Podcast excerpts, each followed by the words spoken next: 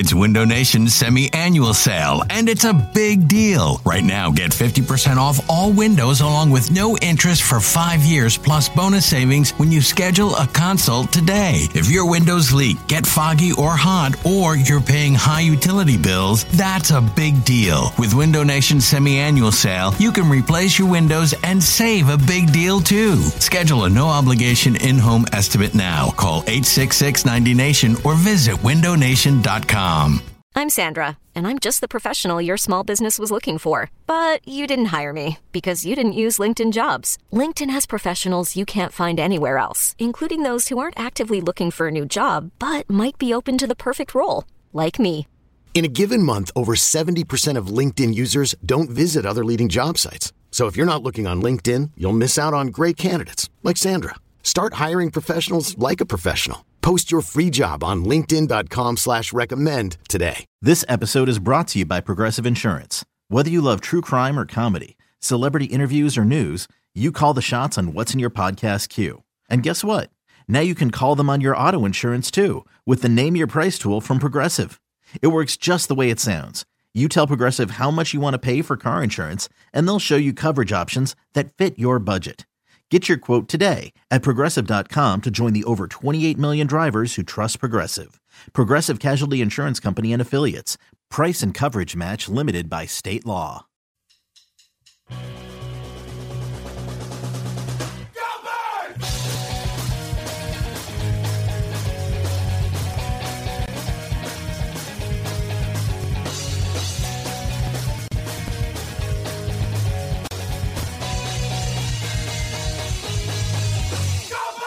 That's right. It is Go Birds Radio presented by Parx Casino and Sportsbook, or as it has been often as of late, a little Go Sixers I was Radio gonna today. say, is today really Go Birds It Radio? is. Like it is Go Birds Radio in name only, but James, Jimothy, Mr. Seltzer. yes.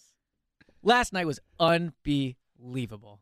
I mean, seriously, I can't remember the last time I was a so excited for a game and it lived up to the Mm-hmm. expectation. Like I think like the kind of prevailing thought in Philly sometimes is it won't ever actually like once you get super excited about something, it, it comes and then it's Oh like ah, yeah, something's of- gonna happen yeah. to ruin this for of course sure. they lost, right?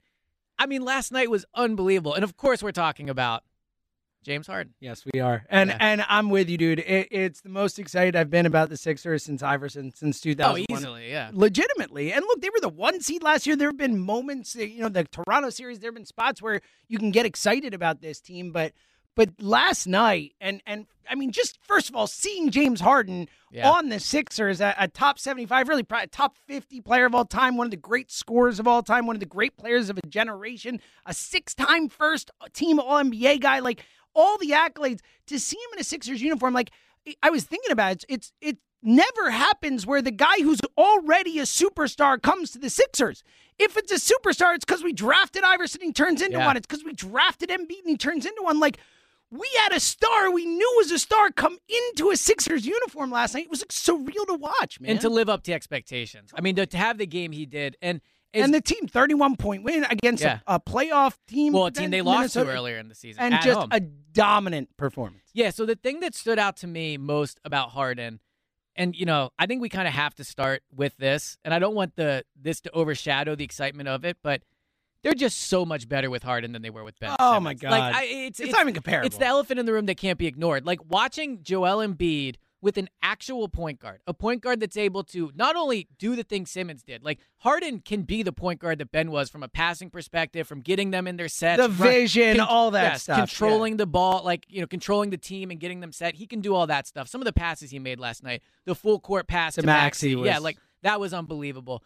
But there was one sequence that really stood out to me. It was probably like midway through the first quarter.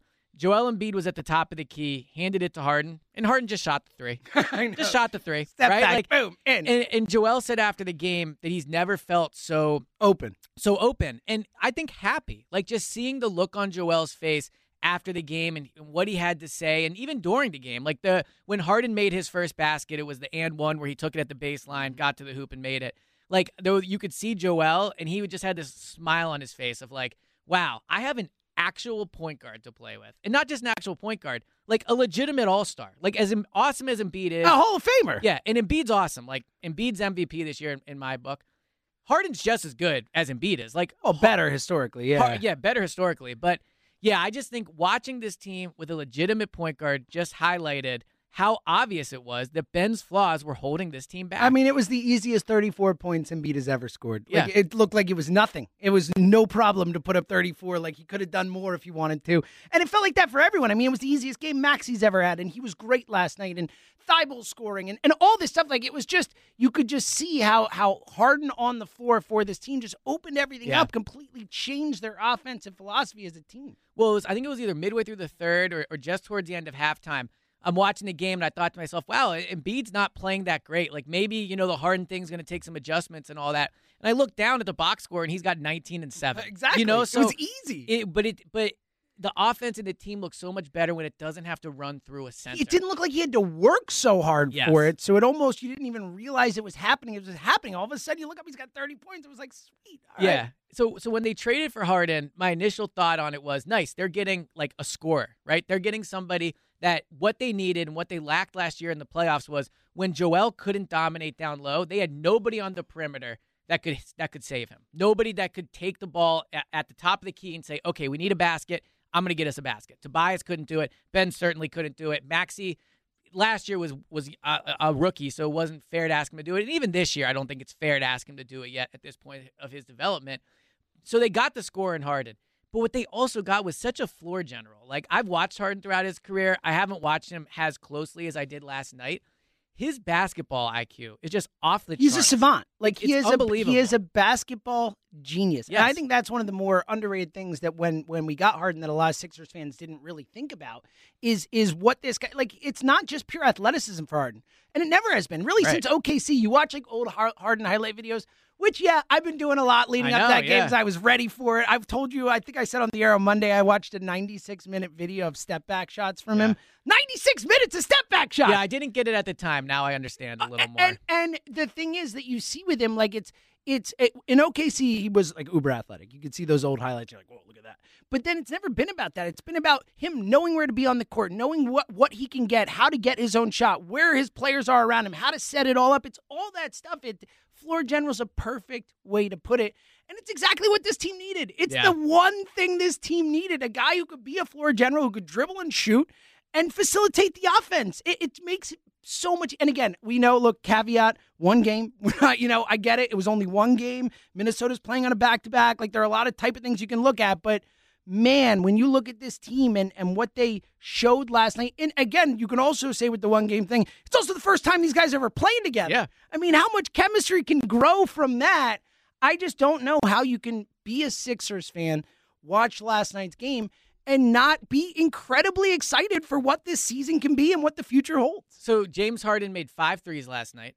Tying Ben Simmons. Ben Simmons made five threes in 275 games with this. So And honestly, good. I can't remember a single one of them. Like they were probably mostly heaves, and I think maybe once he shot. He I remember the one when it. everyone got all excited. Yeah, it was against- against the Pelicans, if I remember correctly. But uh, yeah, no. So I just think having a, a guard at the top of the key that can do what he does, it makes the whole Ben Simmons debate over these last few years just seem so foolish. And I think now it's easy to look back because everyone in the city is, you know, saying, well, yeah, clearly they should have moved on from Ben. But you know, two years ago, a year ago, there were a lot of people that thought, no, ben, you know, Ben brings a lot to the team and all those things. And I'm not completely diminishing what Ben did.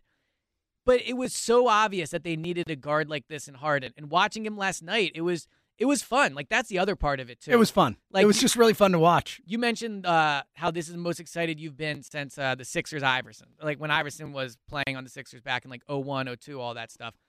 I grew up on Iverson. Like in growing up in the city watching basketball, like I grew up on Iverson. Like that style of player, right? So as exciting as Joel Embiid is, I just don't enjoy watching centers play as much, right? Like it, nothing against Joel, it's just not my cup of tea as a basketball fan. And it was just awesome to watch the Sixers have a player again that can dribble, that can shoot, that attacks the basket, that can, you know, take over a game, right? Like there was a point last night where I think he made two threes in back to back trips or, or something like that. I'm like, man, we haven't had an electric score like that, like that does it that way since Iverson. So when I just look at this roster, they're just so extremely talented. And I, I'm not in the Sixers locker room. No one is, I guess, because of COVID, but I'm not around them as much.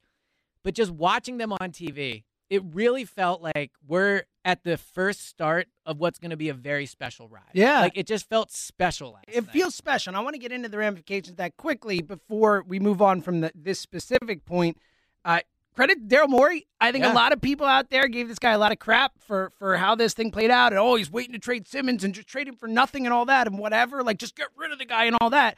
The fact that Daryl Morey was able to get James Harden here in season without giving up Tyrese Maxey and Matisse Thybulle, like is a coup. Yeah. It is a masterclass in general managing. Like this guy deserves all the credit in the world for this move and getting this team to where they are right now. And to your point, like it is real. Like I don't, I wouldn't say they're a lock to win the title, or uh, you know the fa- I wouldn't say they're the favorite to win the title. I still think you got to give Milwaukee their due in the Eastern Conference. They're the reigning champs. Yeah. they're still really good. Giannis is still one of the three best players on the planet. All that stuff, but but can the Sixers win the title this year? You're damn right they can. and they couldn't have before. They couldn't have. Like we could have talked ourselves into it last year when they were the one seed. Like we saw, we saw what this team was in the postseason. And if you don't have elite guard play, you cannot win in the postseason. I mean, look at the Suns. The Suns got Chris Paul, and all of a sudden, and they had Devin Booker. Like they got Chris Paul, and they they ended up in the finals last year. The Bucks last year, they obviously Giannis was their best player, but they got elite play from Jrue Holiday and Khris Middleton. The Sixers didn't have anybody on their roster prior to the trade that could do what those guys did. And that's not a slight at Maxey. Maxey's a second year player. And I also think what you saw with Maxey last night was he is much better in like the attack the basket, like shooting guard Yeah, role. when he doesn't have to bring the ball up and be in charge of running the offense and all that type of stuff. because I think his natural instincts, and it's such a difference from Ben. Like I hate to keep bringing Ben up because I don't want to ring. we have to though. It is what it is. But it was like the ultimate victory lap last night. And I think if you're the Nets and you're watching that game last night, you had to be furious and embarrassed. Like furious the fact that you had to give up James Harden and embarrassed by the fact that you got pretty much nothing back in return. Like how do you trade that player? How do you trade James Harden and not get Tyrese Maxey back? It's it's insane. And look, in the times we've done Sixers uh, Go Sixers radio, I said I would have traded Tyrese Maxey to get James Harden, right? Guess what? I'm happy they didn't, right? It wasn't like I was willing, you know, I was like saying, please take it. I was saying if that's what it took. And the fact that they were able to get James Harden without trading Tyrese Maxey, Maxey is really going to thrive in this third this third role, like being the number three guy. I think his natural instincts is so much more of a scorer. Like he can run the point, but I don't think he's a special point guard. I think Maxey is a special scorer. Like I think this is why I compare him to Lou Williams, honestly, in a lot of ways. I think he can be that guy that like a smaller type guard that can really like fill it up quickly. And you saw that last night, like with with Harden running the show, Maxey's ability to move without the ball in his hands, both in the half court and in the full court. Like he he's a special guy that has a scorer's mentality, and it fits so much better with Harden because I think Harden, as good of a scorer as he is, last night, like his natural instinct was to pass. He wanted to run the team. He did not want to just score the ball. He actually like distributed the ball well, looked for guys. So I thought it was incredibly impressive. Yeah, and and to that point, I mean, I think the Maxis that you know Tobias was quiet last night. There will be nights where where Tobias has that type of night. All these guys, they're going to get way more open looks, way more better scoring opportunities because now you have both Harden and Embiid on the Yeah. floor, and that that takes up so much of the defense's attention. All right, we're going to spin it forward. We'll get to the phones in just a second. 215-592-9494 to get in to talk Harden Sixers, and of course, if you want to talk Eagles, like in name, we are Go Birds Radio. We are still down and talk Eagles. Elliot is going to the combine on Monday. Leave on Monday. Leaves on Monday, so we'll definitely get into that. If you want to ask any questions about the combine, anything like that, we are we are super happy to talk about it. But quickly, we're going to get to the phones in a sec. Let's spin this forward with this Sixers team. Again, it was only one game, but it was as you know as uh, as exciting and as hopeful. Couldn't have gone better. It won by 31 points, and Hard was amazing. Like He was yes. plus 35. I mean, come on. Um, what are your expectations for this team? Because we're talking about they can win the title, and I think they can, and they can win the Eastern Conference. But there are other good teams. Milwaukee's really good. Phoenix is really good. Golden State's good. Uh, the Eastern Conference in general has tough teams. I don't think the Nets. I'm not scared of the Nets, but there are people out there who are. The Heat are a good team. The Bulls. What do you expect from the Sixers team the rest of the season? I think the expectation should be to win it all. Nice. I, I mean, I just flat out like they are talent. The roster is talented enough to win it all. They have a head coach who I certainly, I think at times has done a poor job. Like his substitutions last night were better. There was not as many all bench lineups. It's almost like Daryl dummy proofed the, the yeah, roster for him in a way. Point. yeah. But I think it was at the end of the third that they he had an all bench lineup in there. But regardless, for the most and the they game, were up like 20 points Yeah. at that point. So it's like, all right. when it mattered, he did a much better job. But he's still a championship winning head coach for what it's worth. He was named one of the top 15 coaches of all time. Like Mm. again, I'm not a huge Doc Rivers guy, but He's my- my, biggest concern. If I have my biggest worry about will this team win it all, it's Doc. Yeah, I, I think that's fair. But ultimately, looking at the rest of the league, I think their expectation should be to win at all. You don't have a team this talented and not have that expectation. The whole benefit of trading for Harden now was to get an extra run in the postseason. And it, it- and maximize this Embiid season too. Yes, absolutely. Now, if they get to the finals and they lose, you know, I don't think that's like a failure of a No. season. But they have to get out of the second round, like no question that is about it. that is a must. and, that is a must. And honestly, like losing to the Nets w- would outside just being crushing, I think would would be a bad loss. I think losing to the Heat would be a bad loss. The Bucks, I think, are the only team where if they lost to them in a competitive series, you could go into next season and say, okay, you feel good about where this team is at. But with how talented they are, it's not just Joel and Harden. It's Maxey. It's Tobias. Like Thybulle had, I think, 11 points, 11 or 12 points last night. Like you can see how the pieces fit so much better with Harden, how much he makes it all flow so much better. This team is good enough to win it all. And I think that should be the expectation. Expecting anything less, I think, is selling short what this roster is. Yeah, I, I agree. I think, you know, like expecting is, is a loaded term. Like, I don't, you know, I, I don't think you could say I expect any team to win the title. Like, I think it's all percentage, you know. Yeah, Daryl- hard to win a Daryl Morey himself said, what, 13 to 15% chance? Like, and that's a good Yeah, percent there's chance. 30 teams in the league. Exactly. Yeah. So, so I, I think you know it's a loaded term, but I agree with you. I think that the expectation should absolutely be they should be in the Eastern Conference Finals without a doubt. Like that, if they don't get out of the second round, unless you know, like it's a seven game series against Milwaukee in the second That round, happens to be like the, May- they- the they- Bills got knocked out yeah, in the second it, it, round. it, but, it, yeah. lo- it, bad luck you get Milwaukee in the second round, whatever. Like theoretically, I could see a scenario, but for the most part, on a on a bottom line level, like they need to go to the Eastern Conference Finals, and they should be expected to at least be one of those teams that has a real chance to win it all. And I think it's okay to expect them to be in that discussion. So to circle back to Doc Rivers really quick, I, I do think part of the reason the expectation should be that they win it all this year, or at least get to the finals, is I understand it's hard in season to adjust to bringing in a player like Harden. Traditionally, teams that have made those type of trades in season don't win it that year. But this is why you pay all the money for Doc Rivers, right? Like the, the, this is why you pay for who's supposed to be an elite head coach is to make these type of adjustments on the fly and make them a team that can do it. They don't have a Brett Brown or like a, some younger coach. They have a seasoned coach that should be expected to do it. Yeah, and also I think Harden himself is the type of player who, as we talked about before, with the basketball IQ and all that, can know how to fit himself in, find ways to fit Yeah. himself in and all that. But I think it's a good point. All right, 215 592 9494. Where do you stand on the Sixers after last night? Is it fair to say they should be expected to be a title team, a title type of team, and just a general excitement? Because, uh, look, we don't, especially as Sixers fans, like, we don't get this that often. Like, a real deal, true title chance again, I'm 40 years old and I was one and a half or whatever when they won the title, like almost two. Like I've never seen it in my life that I remember. So, so it's a rare. They've only been in the. They've only been in the Eastern Conference Finals once in my life. So, like this is a, a real exciting. It's it's a time to. It's okay to be excited about the Sixers. And it's not just as Sixers fans.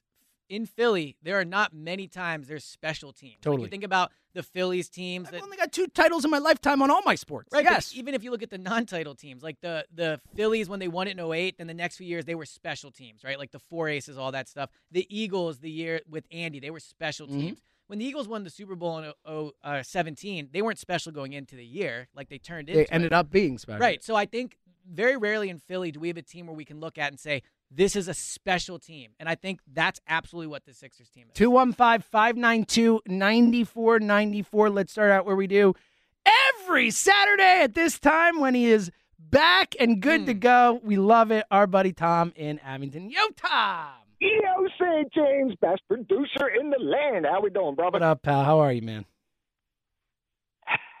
Elite Shore We're Parks. back. I we mi- are officially back. I missed that pause. Elite Shore Elite Parks. Shore Parks. That's absolutely right. That's the. I didn't know you were an Embiid hater. I'm not an Embiid hater. I kind of sounded like it.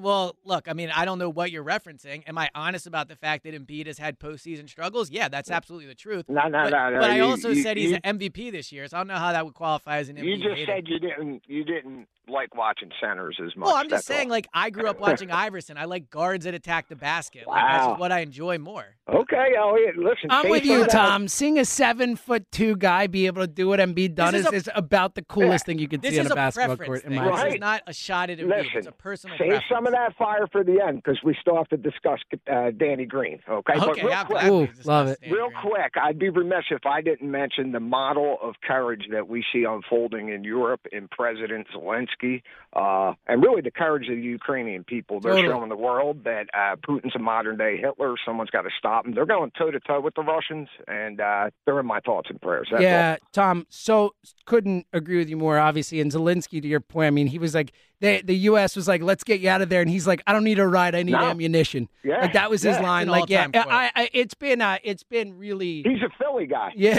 yeah. It's been unbelievable to see uh, the Ukrainian people kind of band together the way they have, and, and It's whether it's people in power or people not in power, like it's it's been um, you know, you, you're really thinking about them right now. I'm with you. Yeah, yeah, and it affects us all too. So, uh, listen, I, I, everything I'm about to say, I understand it was one game, as you pointed out, James. It's against the Wolves; they're off a back to back. I I get all that, but you know I'm bullish on this team, right? Yeah, and So- you should be. You should be. Well, yeah, I I see. All right, so I I will. Pre- all right, I'm going to be hot take Tommy today, okay? Which I never have a hot about take. You guys know man. It's about time you bring something interesting to the table. You know. Ready? Daryl Morey will go down as the best acquisition by the Sixers ever when they hired him Love as GM. what a take. I love this take. This, is, this makes my heart happy. I've always been a Daryl guy. I love Daryl. I think he's super smart. I love the way he goes about his business. Well, listen, Go ahead, it's sir. it's it's all maturity too. Like he's been around. Harden's been around, and the beard looks great and red, white, and blue, might I add. Yes. Um, I, I mean, I expected that from from James and from Joel, like them to mesh like that. I because great players will be great players. I didn't expect like the rest of the team to pick it up. Like Maxey looked, he looked fast and quick last night. Yeah. And he's gotten to be much eh, like his improvement as a shooter as in the short time he's been in the NBA has been so impressive. Like, you know, not Dude, to he- not to again do what Elliot did before, but like you look at a guy like Ben who was here for four years and didn't improve his game at all. One iota. He's the exact same player four years later. And then you look at a kid like Maxey and how much he's improved from being the twenty first pick in the draft to what When he is now when is he so impressive. Lane, when he drives the lane and and floats that ball over whoever's defending him, man, that's a thing of beauty. Yeah. And and and to your point, James, with with Ben, like Ben and Joel, they weren't ready to win anything, right? Maturity wins chips in the NBA. We all know that. Yeah. That's a fact. Um, and Harden's been around long enough, and I think Joel matured right in front of us. Well, Joel And- certainly had, as we talked about at the top of the, the phone call, like he's had his playoff experiences now. He's not going into the postseason raw. Like he has bad luck. Right. So I think he's at a point in his career when, where to your point, like he is mature enough to win. right And he now. showed he's going to put the work in on the game. He's gotten better Correct. year after year. He's gotten in shape. Remember, we always used to be like, "Oh, I'm beating not in shape." Every night he's going out and putting up 35, and Yeah. it's like no problem. Like uh, he has worked to become a much better player, and that's why he's the MVP frontrunner. And James Harden has already put the rest. All, all the listen. I understand there could be issues down the road, but as far as being in game shape and how's he fit I mean, it's night and day with him and Ben. It's it's not even close. So Elliot, Danny Green, Yeah.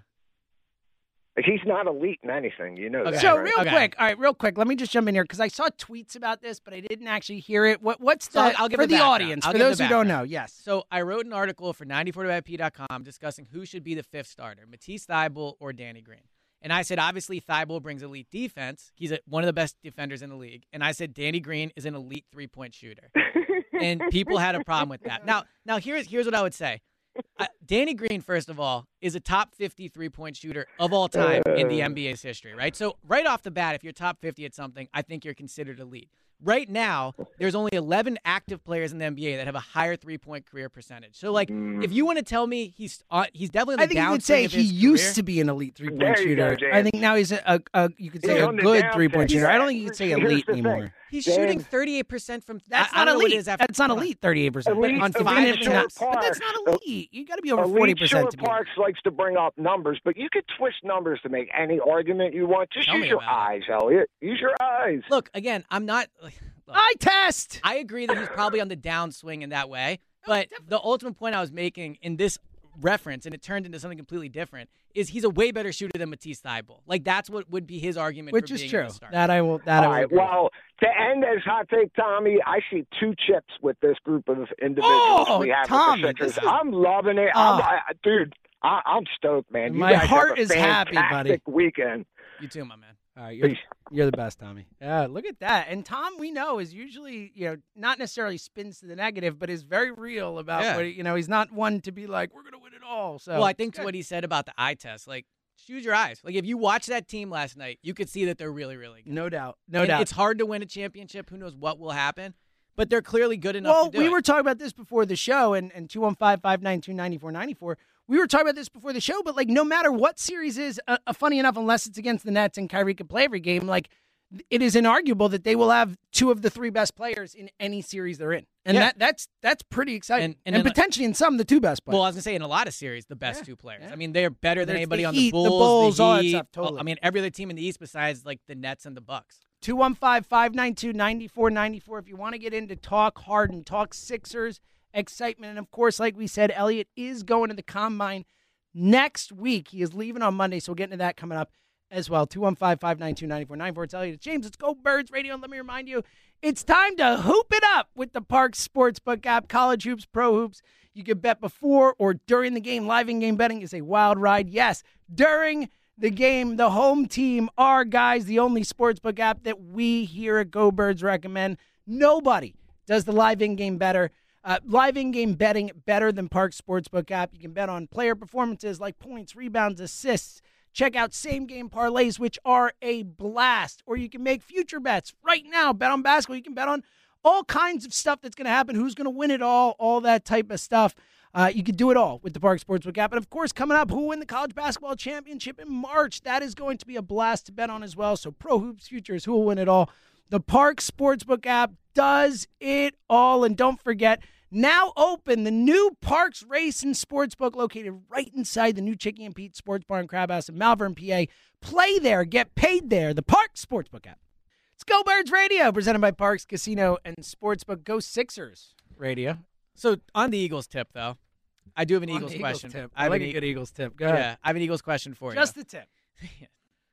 Not um, so I got into this debate with Ike yesterday. Uh-huh. I'm curious where you fall on this.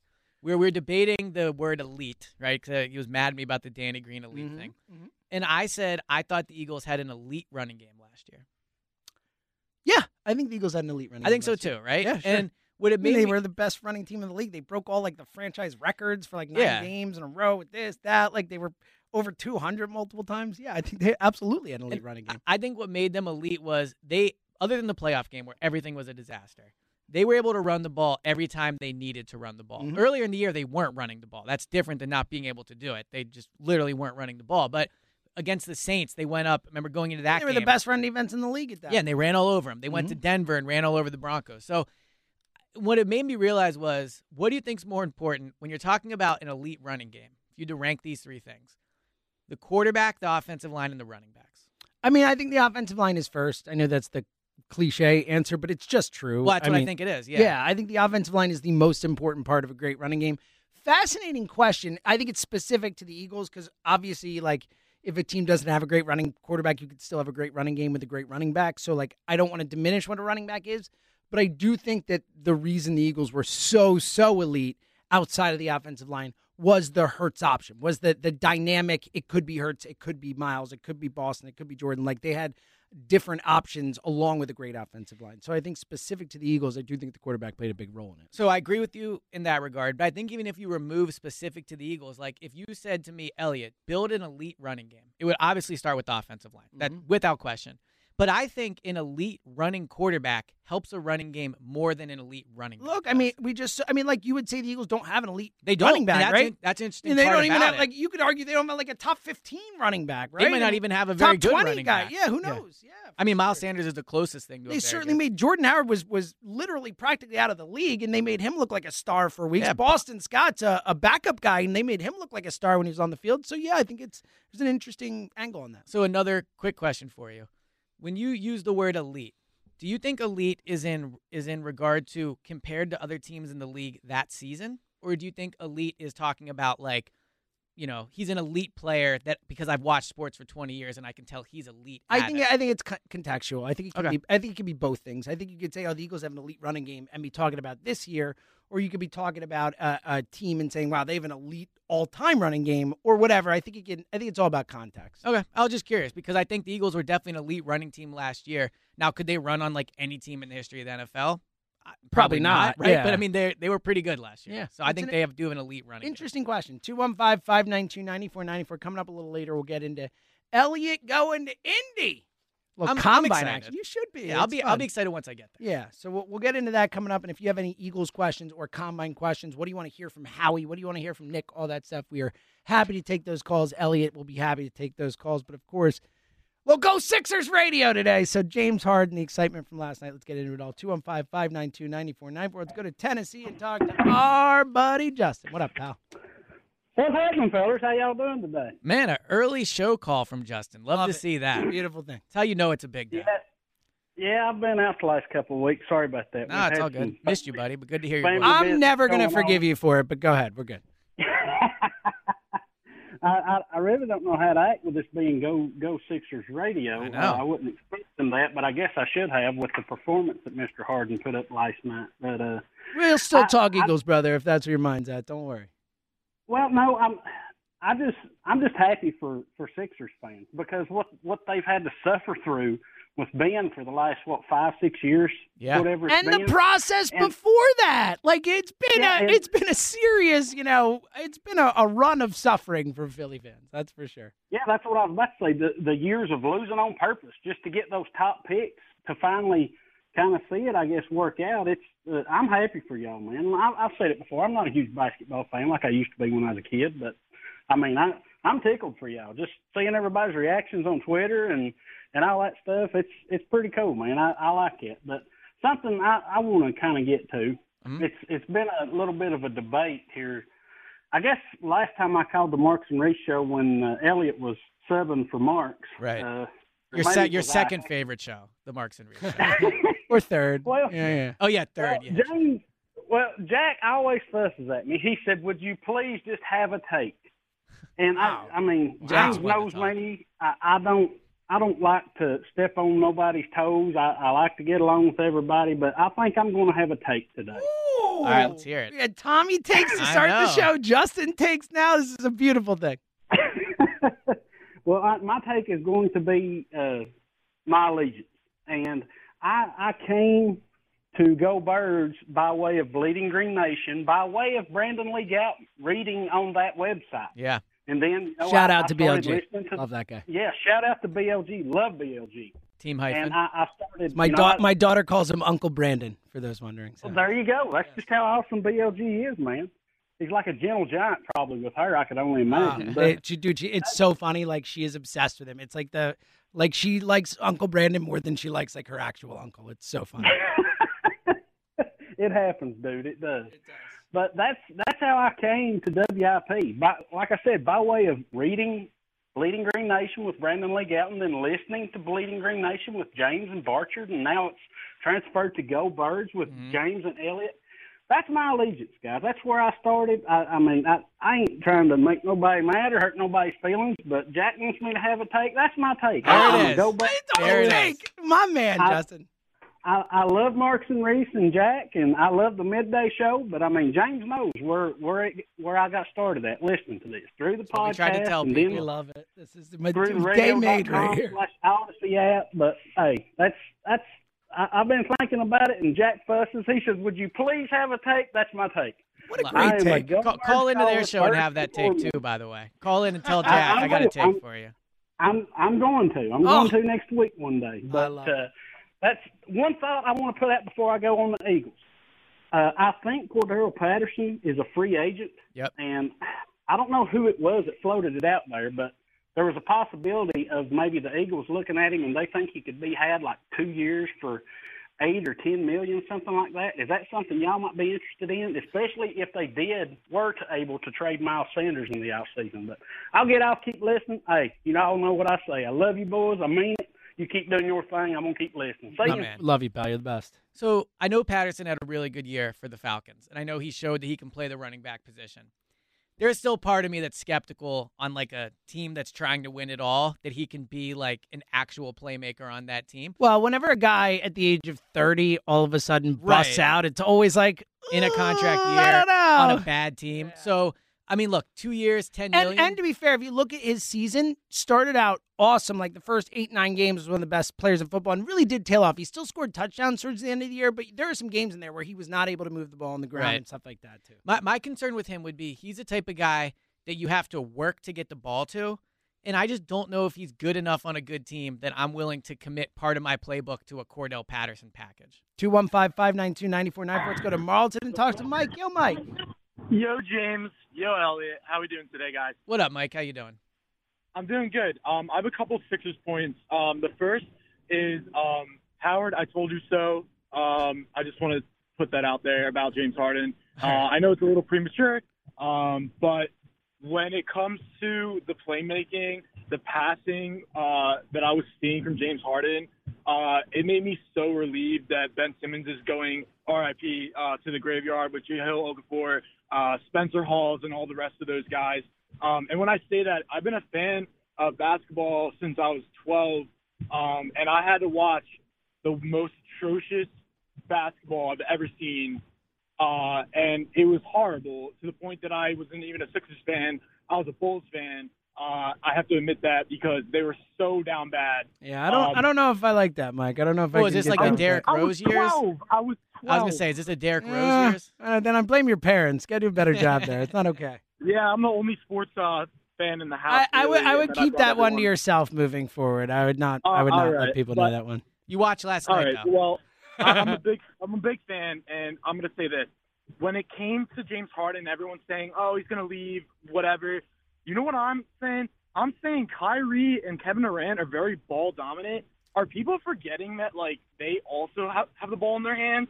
Because James Harden is going to be very, very um, well with uh, Embiid because they're just not like they're ball dominant, but there's two of them, not three. And I just think that's really gonna like come into fruition later. Um, and as far as like, um, I'm forgetting the word here, but legacies, yes, Yeah. legacies. When it comes to Doc Rivers, Embiid, and Harden, I think that's your narrative. And when you think about it, Doc Rivers has a lot to prove in the sense of he's not just some coach that's always going to choke in the playoffs. Embiid, Elliot, I don't know what you're talking about, not like enjoying the big man drive because Embiid is the best thing I've ever seen in my entire Yeah, life. Yeah, Embiid's awesome. I agree. I'm just saying I grew up watching Iverson. Like that's who that's I- the and that's- style I enjoy. It's not an anti yeah.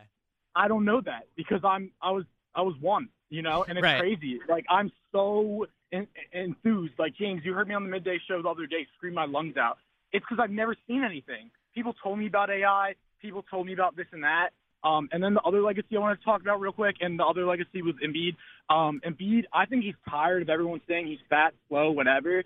He's really worked on his conditioning. He's hungry as hell. I see it in his eyes. It is so wonderful. And uh, with Harden, it's the same thing. I don't think like he is this like animal of a man. Everyone's talking uh, about him like like he gives up on everyone and everything.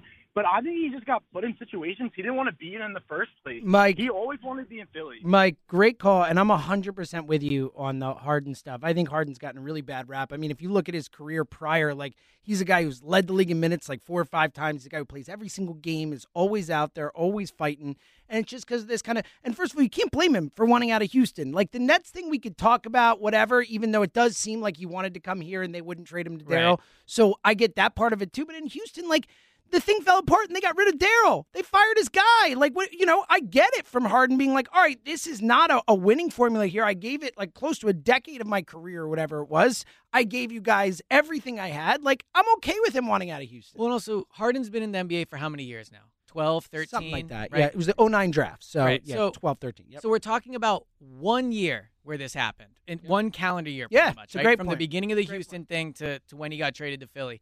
And Joe DeCamara made a really good point this week, which uh, is Harden stuck with those Houston teams a lot longer than I think other superstars Totally. would have. Like he didn't demand out of Houston. I mean, he got Russell Westbrook traded there and stuff like that. So I, I think that this idea that he like jumped ship and is a player that's just going to bounce to wherever, he's really only done it one time, and it was understandable. 215 592 9494. Sixers excitement after James Harden's sterling debut last night. Next segment, we'll get into the combine as well. Elliot's thoughts on heading out to Indy for the seventh or eighth time, something like that. He's been there Time quite, flies. quite a bit. So uh, if you want to get in and ask a question about the combine, about the players, or all that stuff, we'll take those as well. 215 592 9494. It's Elliot James. It's Go Birds Radio. We're coming right back. It is Go Birds Radio, presented by Parx Casino and Sportsbook. Talking some Go Sixers radio as well, reacting to last night's Sixers game, the James Harden debut, excitement, expectations for the season. But let's also get a little Eagles in there as well. The combine is coming up. You are leaving on Monday for the Yeah. combine. Quick thoughts on just heading to Indy for the combine, and then we'll get into some specific stuff. So the unofficial start of the offseason in a lot of way for for the Eagles. The Eagles uncharacteristic, kind of boring last month. Not really So, especially like the last two weeks has been like as unexciting in Yeah. Eagles time in, in years. I mean, there's like. quarterback rumors, but even they sometimes feel a little, you know, manufactured Sure. as opposed to like something even close to happening. So I think it's an important week for the Eagles, uh, in, in two two regards: one from free agency and one from the combine. And free agency, or I should say, from the draft. Free agency. This is kind of the beginning of free agency. All the a lot of the agents are going to be there. The general managers from other teams are going to be there. This is Howie's chance to talk to agents, to talk to their general managers, see which players are going to hit the market, how much they're going to cost. Uh, you know, is uh, is Mike Williams from the Chargers going to get franchise tagged, or will he be a free agent? If he is a free agent, how much is his agent looking to get paid? Like this is a big week for Howie when it comes to information gathering, and for all of his strengths, weaknesses, you know, we can do the Howie debate whenever. He is good at information gathering. Like he has good connections around the league. He always, whether it's the right or wrong decision, it's always an informed decision. There's very few times where Howie misreads a situation. So this is a big week for that. This is finding out who's going to be available, how much it's going to cost. And with the Eagles cap situation, like they have money to sign people, but they don't have money just to spend all willy nilly. They have to make sure they're making smart, like semi frugal decisions with how they spend their money. So from a free agency perspective, big week for that. For the draft, obviously, since it's a draft event with three first round picks, it's going to be a big week for information gathering there as well. Trying to figure out where players are on other teams' boards. If a player that they like at 16 is going to make it there. Um, I think a lot of the reason they traded down last year when they did is because they figured out Ja'Marr Chase wasn't getting past the Bengals at 5 and at that point they were willing to move down, uh, and obviously ended up trading back up um, ultimately. But so big information gathering, but also a chance to get face to face with these prospects. I don't think the on the field drills matter as much. They're entertaining to watch. Uh, it's good for you know sports talk and stuff. But in terms of how much it moves players up and down the board, I don't really think it does that. So this will be a big week when they get a chance. They get 60 in person meetings to get face to face with these guys, and that's especially big with quarterbacks, right? When they when they fell in love with Carson, it was because of the meetings. It was because of you know how he was able to uh, break plays down on a board, his football IQ, all those things. So they're going to be meeting with Malik Willis. They're going to be meeting with Kenny Pickett, and this could be a time or a week where they really say to themselves, you know what, like we're going to seriously consider this guy. So huge week of information gathering. And then, of course, they're going to talk to the media. And with Howie only talking, you know, four or five times a year, it's always a big deal when he steps to the mic. I mean, he's very good at saying nothing. I'll give him uh, a He's credit for that, right? So. I'd be surprised if he made headlines, but anytime they talk, it's certainly big news. All right. So with that in mind, what positions should fans be focused on right now? Like, what are the positions where you think both from a free agency perspective, which actually happens sooner? We got the combine coming up, but then it's free agency like a week after yeah, that. March 16th. March 16th, and then the draft late April or, or in April after that. What positions, and maybe what positions do you expect free agency and what positions do you expect the draft? But but back to the phones in a sec 215 592 9494 if you want to talk some Eagles as well. Um, what positions should, should we as fans be paying the most attention to heading into the combine and then free agency? So let's take quarterback out of it, just because that's another, it's a completely different monster on its own. Uh, the two positions to me that are critical for this team, and I think should be top two, are wide receiver and defensive end. And you could rank them either way. I think defensive end is a more important position. for me, that's So- the number one. So I would lean that way, but I think that it's a better free agency class at receiver than it is defensive end. So in that regard, I think it should be prioritized in free agency.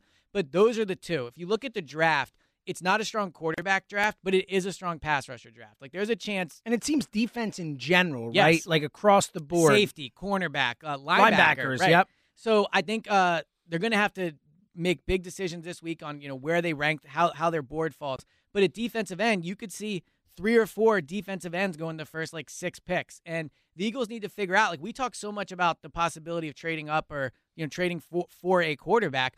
They could trade up for a defensive end in the draft. Like they have three first round picks. If they think you know Hutchinson falls to three, maybe, or if they think uh, the pass rusher from Oregon, you know, is is elite. Thibodeaux. Yeah, Yep. Thibodeaux. If he falls to five or six, do they move up for him? Because as much as they need a, another veteran receiver, and they definitely do, like the biggest hole on offense, again, outside the quarterback debate, is receiver. The pass rush is critical, and the pass rush was not good last year. They went through long stretches where they were not impact pass rush, and if they have to find like not just veteran guys, but young guys, like at least a receiver, you have DeVonta to kind of build around. You have Dallas Goedert, who I know is a tight end, but a huge part of the passing game. When you look at the pass rush, like there's Josh Sweat, and then you if you want to include Hargrave, like he's there too. But they don't have anybody along the line that I think you project in two years could be like an elite player. I mean, DeVonta Smith, you could see a world where in two years he's one of the top six or seven receivers in the NFL. I don't think you can see that with Josh Sweat. So they need to go and find an elite level pass rusher prospect that they think can help kind of reshape the second coming of this defensive line with Brandon Graham and all them getting older. 215 592 9494. So if you want to chime in on the Eagles as well, and of course the Sixers, let's go back to the phone, go to South Philly, and talk to our buddy Darren. What up, D? What's up, brother? What's up, ESP? Bro, you do this every time. I have a specific topic and hot take I want to get to, and then you let Elliot talk.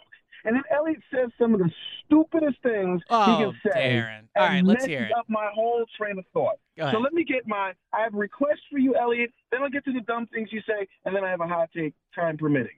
All right, my request is when you get to Indy, make sure you see those precious defensive uh, rushes that you're talking about, and keep keep an eye and watch that kid from Michigan, Aidan Hutchinson, because he is a beast. Yeah. I hope and pray he falls down and we somehow get him. They'd And have to trade up. Yeah, I mean, he might go number yeah. one He's overall. The, I think he's the favorite I, know to be the I number just, one. I just want your take to sit there and see that because I get a lot of slack for being a Michigan guy. All right. it's not all hype; it's all fact. I just want it from your skilled eye. Let me get to the stupid things you said. There are no, not a one quarterback in this draft that it should be considered or chosen in the first round. Period. It's not a QB class. So the simplest to say, oh wait, no.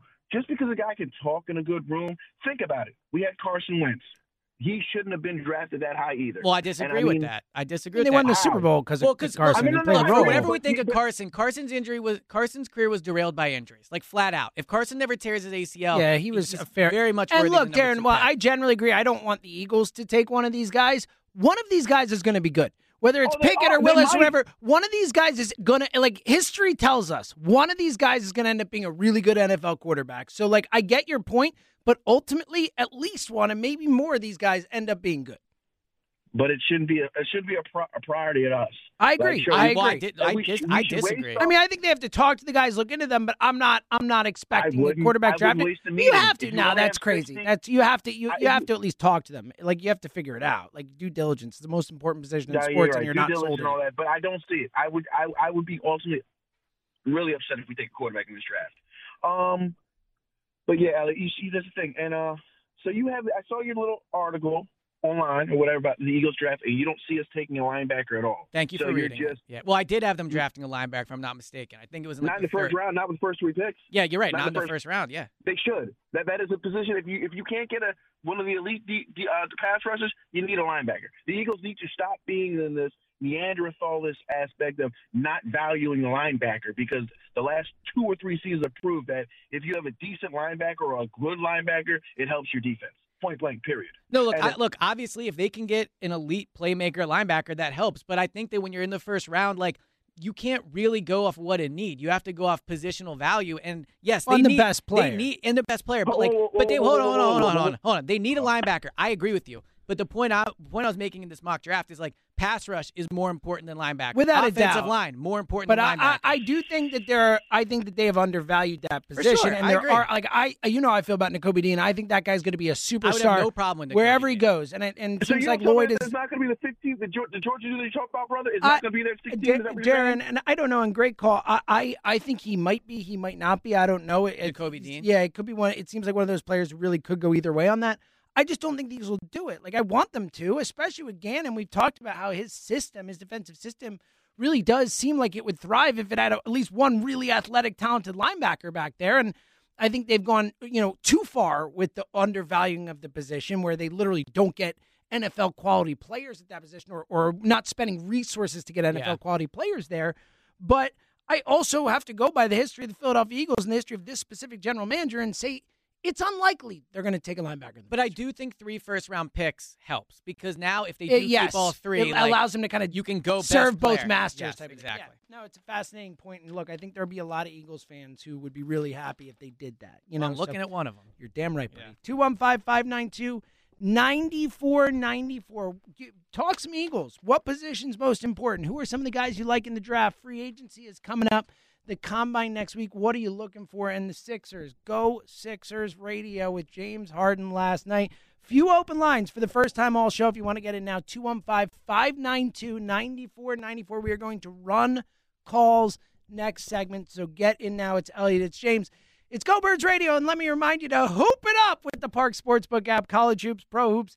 Bet before or during the game. Yes, during the game, the home team, our guys at the Parx Sportsbook app, the only sportsbook app that we recommend. Nobody does the live in game betting better than the Parx Sportsbook app. Bet player performances like points, rebounds, assists. Check out same game parlays or make those future bets now. There are so many future bets to make on basketball, hockey, everything out there. It is just a blast. The app is fun, it's easy to use, it's intuitive, and it's just so much more fun to have some action on these games. We're going to be watching them anyway. It just adds to the whole excitement. Check out same game parlays, which are the a blast. Or you can make those future bets again now. And who will win the college basketball championship in March? Pro hoops futures. Who's going to win it all? The Parx Sportsbook app has it all. And don't forget, now open the new Parx Race and Sportsbook located inside the new Chicky and Pete's Sports Bar at and Crab House in Malvern, PA. Play there, get paid there. The Parx Sportsbook app. It is Go Birds Radio, presented by Parx Casino and Sportsbook. Elliot Shorr-Parks, James Seltzer with you till three. John Johnson coming hmm. up after that. I'm sure there'll be some some Sixers talk with John. Oh, yeah. would be my guess. Which I mean, one good. of the Sixers authorities in the city. Yeah, So yeah, I, I will be listening. So Yes. that'll be great. 215 592 9494. And we will take Sixers talk here today, of course, at the excitement of Harden's debut, and also some Eagles talk on the board as well. Let's get some calls this segment 215 592 9494. Let's go to Wisconsin and talk to our buddy Glenn. Hey, Glenn. Hey, how you guys doing? what up, Glenn? How you doing?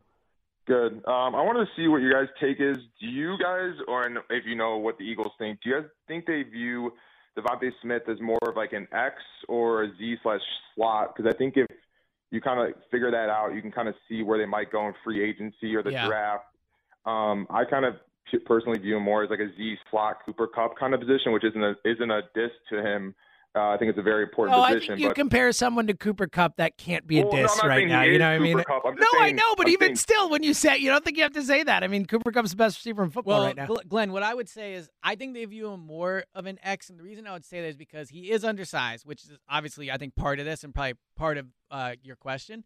But his ability to win at the line of scrimmage, I think, makes him an X. Like he can create separation, and I also think one of the real positive developments from his first season is he made contested catches. Totally. Like like you think about His the size doesn't feel like an issue when he's going up for the football. against Right. someone. And also, he can really win along the sideline. So I think that he could be more of an X. But yeah, it's an interesting question. I, I think uh, they think he can probably move inside if needed. I still think like a big body receiver is going to be a priority for them this offseason, whether that's in free Yeah, agency I- or in the draft. I, I do think he can be an X. I think he'd be more well suited to Z slot kind of power position, move, being able to hit, move him around. And if they went for like a uh, Trey Burks, like Arkansas, kind of like a perennial X, that might be better for the offense moving forward Yeah. um, on that end there. Yeah, I mean, look, I, I think DeVonta, again, and I don't want to sound like a broken record, but because of his ability to win at the line, like I do think you could put him pretty much anywhere. So I, I think when when it comes to drafting and free agency, you want to add a big body just because of the physical thing, but I don't think you need add a certain type of player, like in terms of an X, Y, you know, slot, that type of thing, because DeVonta can move all around. And then um, if you guys, if a player did fall in the draft and the Eagles were able to move up, what player would you want that to be most? Like if there was one player specifically that like fell a few spots from like the top five that you would be like really excited for the Eagles to move up for, who would that be? Great question, Glenn, and great call as always. Uh, so it's just so tough because I really think the pass rushers are going to go. yeah. I don't Like, think there's they- any chance. Like, I would, like the guys that were mentioned, Hodgins and Thibodeaux. Of course, I want those guys, but like I don't think there's any chance they fall. So, So I don't know if this guy would qualify, but Jermaine Johnson from Florida State, people seem to view him as, as like a maybe 10, 11, 12 type range now, as opposed to Eagles like 15, 16, 19. He's someone I would move up for. It, this probably does not check the box of what he's talking about. I think. Kyle Hamilton is probably a name that Actually, a lot a of great a lot of Eagles fans, where he is for the most part. There are some drafts that project him to be later, but for the most part, seems like a top ten, in some cases top five ish type pick. But someone you could potentially see dropping. He's a safety, Right. And, all And what I would what I would like about Hamilton is, first of all, just like from a positional standpoint, I know have no safeties. Yes, Yeah. like at, right. But I think what they need, in addition to just pass rush, and I, you know, ideally this player checks both boxes though. They just need someone that the opposing offense worries about. Mhm. Like you look at Micah Parsons, and he's an, an elite example of this. But he's somebody that you game plan for. you game plan for, like whether he's going to be a linebacker, pass rusher, wherever they line him up along the line, like all those things. He's someone the defense worries about. The Eagles don't have anybody the defense worries about. Like Darius Slay is close to that, but it's just different with a cornerback than it is one of the front seven that could disrupt the quarterback. So Kyle Hamilton, I think, would be good. A because he can be a, a playmaker in the front seven, but also he can play deep safety if needed, and that would allow, I think, Jonathan Gannon to not play as much, just too you know too high safety and be less conservative on defense. We got Tom from Abington to start the show. Time to fulfill our Tom quota. We need both our Toms every Saturday. Let's go to Vancouver. Talk to our buddy Tom. Hey, Tommy. Oh my gosh, gentlemen, how are you doing? What up, Tom? I was so happy to hear from uh, Tom from Abington. My God, I got to tell you guys, the it's so funny when I listen to him. I'm 90% of the time I agree with his takes, and his delivery is so excellent. So Tom, shout out to you. He's an elite caller. I would agree. You are as well, Tom. Though, so don't don't diminish. elite, elite, elite. Yes, Yes. exactly right. Good work right there, Exactly. guys. I see what you did. I, see I what didn't did. at first, but Yeah. now I do. It was yeah. good work. Yeah, well, to do with the running game, and I do have other takes, but I uh, I do want to say with the elite in the running game, my pessimism is that I expect the league to figure them out the same way as they figured out Chip Kelly and Doug with the RPOs. Um, So that's my concern about that. let me that. push back on that really quick. I, I do think you're right. Like second year around, Sirianni's going to have to adjust, just like all head coaches do. But I think with the running game, like their offensive line is so good. I don't know how much you can figure it out. Like I don't think the Eagles ran the ball last year well because of a scheme thing. I think Jalen Hurts helped in that regard, and I'm not going to completely diminish the scheme part of it. But I think part of the reason they ran the ball so well is just because they have a great offensive line with huge size on it. I mean, Mailata and Dickerson aren't getting any smaller next season. So you're right that there'll have to be adjustments, but I think from a running game perspective, they are set up well to to be just as good. Uh, you don't think that uh, Jalen's health is a key component of that, or do you? Oh, for sure. Yes, Yeah, definitely. of course. And I think we saw that in the second half of the, you know, or the, the last portion of the season, where and obviously he had the surgery after all that. Like his his ankle was clearly worse than than was kind of put out there, and you could see it. Like it kind of got a little better towards the end, but like I definitely think his inability to be a hundred percent runner guy hurt their running game. Yeah, I, I agree with you guys, and that's why I actually do think that eventually they're going to have to move on from him.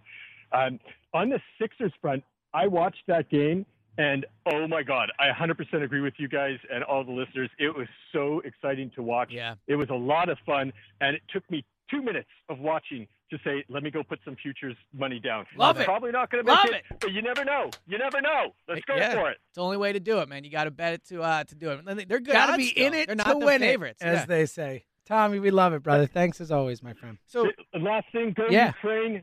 And glad that the U.S. is supporting the country. They need the help. Don't let the U- UK have to deal with this, just like World War II. Love it, Tommy. Here we go. Who, quick quick point at the end. There. Yeah, just throwing Yeah. in a World War II comment. yeah. Love it. Love um, but as far as a Jalen Hurts ankle thing, let me let me ask you this. Yes. So you're on the radio every single day, Yes. obviously, ten to two. Yes. Might have heard of him. His name's James Seltzer. we do Go Birds Radio. Like, I I think this Jalen Hurts ankle thing is a little bit of revisionist history. Like the, when he came back from the ankle injury, I didn't hear many people say that. I said it to you. I was like, he's not running as much. You could tell He- that he he, wasn't, wasn't as running as- confident to run as much. All I don't know. He didn't look hampered to me. Oh, he definitely did. I think I that was know. the clear reason he wasn't running. Why else wasn't he running well, no, as much? there was the there was the time. so why wasn't he running game- as much? Well, hold on, hold on. There was the time in the Giants game where he, the game where he hurt and he didn't run as much. And right. Then there was and then when the he next came one. back, yes, he didn't run as much. But I, I well, I'll go back and look. Like, I'd he didn't. to see. Flat out, he didn't. I, I think initially he didn't, but as it went on, he did start to run it more. Ah, not, but Well, not like look, he was I- before. look, we're hands up. I'm wrong. Radio Yeah. show. I will put my hand up, but I didn't think watching him that he looked hampered. I, I thought he did. Okay, I really fair. I thought it was clearly different from like the the hundred percent hurts personally. All right, So maybe you brought it up. I just personally don't remember a lot of people calling and saying he looked hampered. let's go to South Carolina and talk to our guy Rick. What up, Rick? S I X E R S Sixers. Woo! Go Sixers! Nice little Eagles version yes, of it. I, like loved it. it. That was great.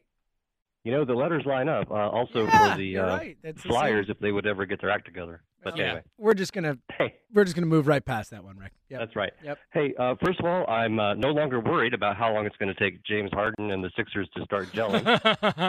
Yeah, I think it's not going to take very long. Uh, to- but to that No. point, Rick, and we did mention at the top of the show, but like you can look at it both ways and say, "Oh, it was just one game," or you can look at it and Yeah. say, for them to be that, have that kind of chemistry and work that well together on the court in their first game, like sky's the limit, Right. you know? Right. And, and I will keep in mind it was the Timberwolves and not the Bucks or whoever. But anyway, Sure. Um, next next point here is, um, um, you know, you see what happens when an organization adds a James. You see, you have James Harden to the right. Sixers, you have James Bond to Her Majesty's Secret Service, and you have James Seltzer to WIP. And It's, a- it's an elite name, Rick. I, won't- I won't, I won't argue with that. It's a Yeah.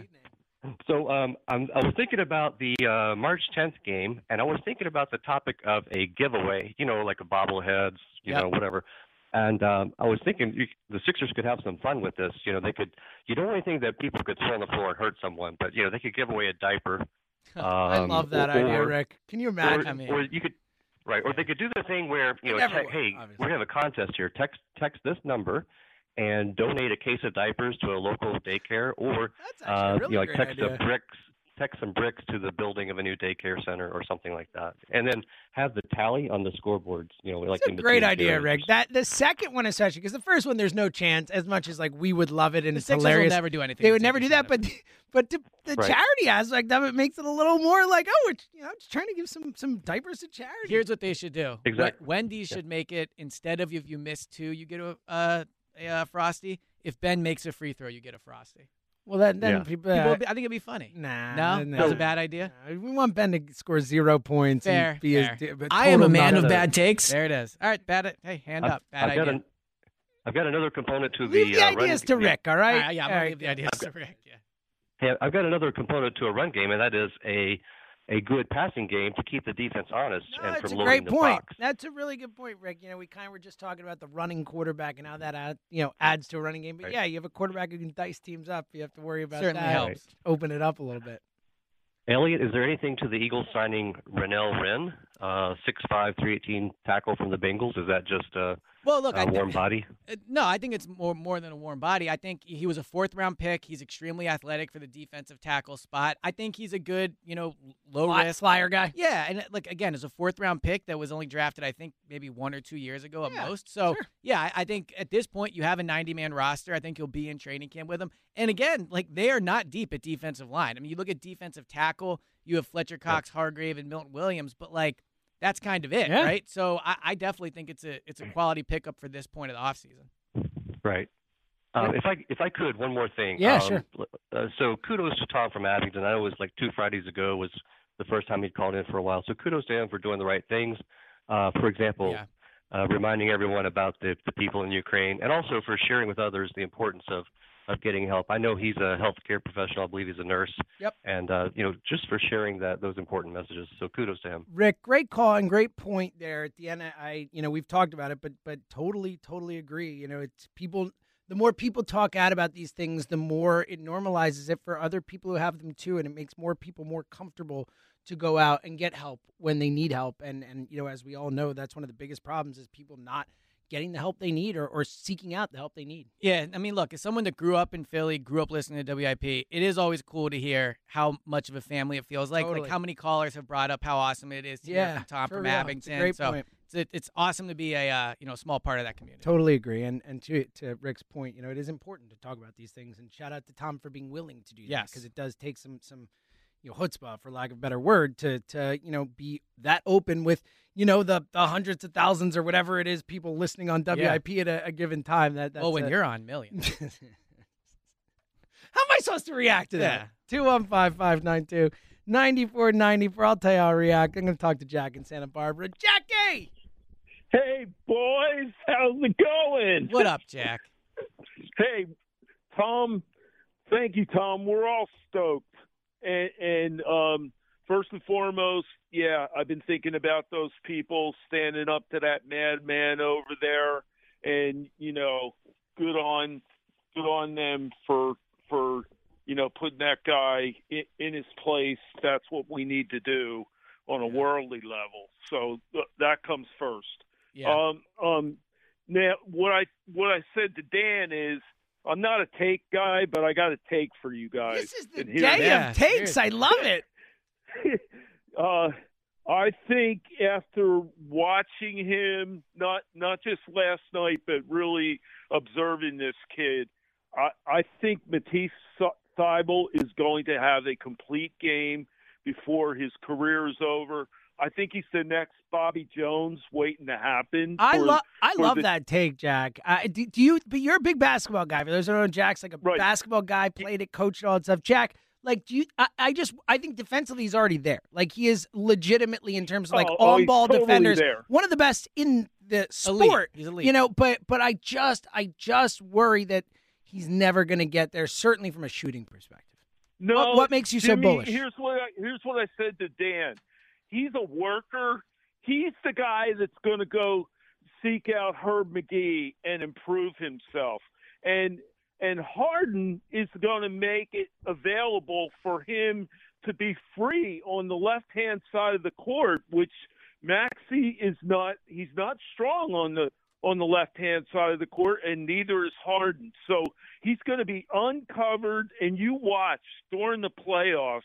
He's going to have a different role because he can drive to the hoop and he can build his confidence now that he has less pressure on him when he is playing defense. Yeah, so Jack, we, we've talked a lot about how like he's going to help Matisse and Embiid, but I, I'm sorry, uh, Maxey and Embiid. But you're right. I think Thibault will greatly benefit from Harden. A because he's going to Oh, get yeah. him he's going to get him better three point shots too. Like I don't think Thibault's form isn't ugly. I mean, he was what one for three last night. Like I do think he can be a quality He- shooter, but I think he, shoots- also he, go ahead. he shoots a little flat, but but that is coachable, Yeah. and the kid is coachable.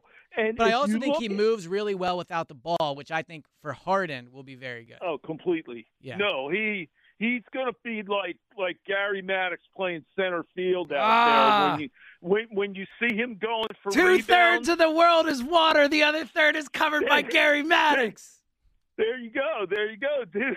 there, you- there you go. Jackie, you're the best, man. Call us again soon, all right, brother. Love you guys, All right, man. I'm Love Jack, you. you're the best. Is it, I I love talking to Jack. Like if you need a Sounds smile, happy. yes, Yeah. every time Jack is in a great mood. He's a, a great chat. 215-592-9494. I do think. Look, that is that is the. I mean, of all the guys on the team, because I, I, you know, we know what Harden and Embiid are. I think we know what Maxey is becoming, and he's getting better and better, and is already way better for the 21st pick of the draft than I think he has any right to be in his second sure. season.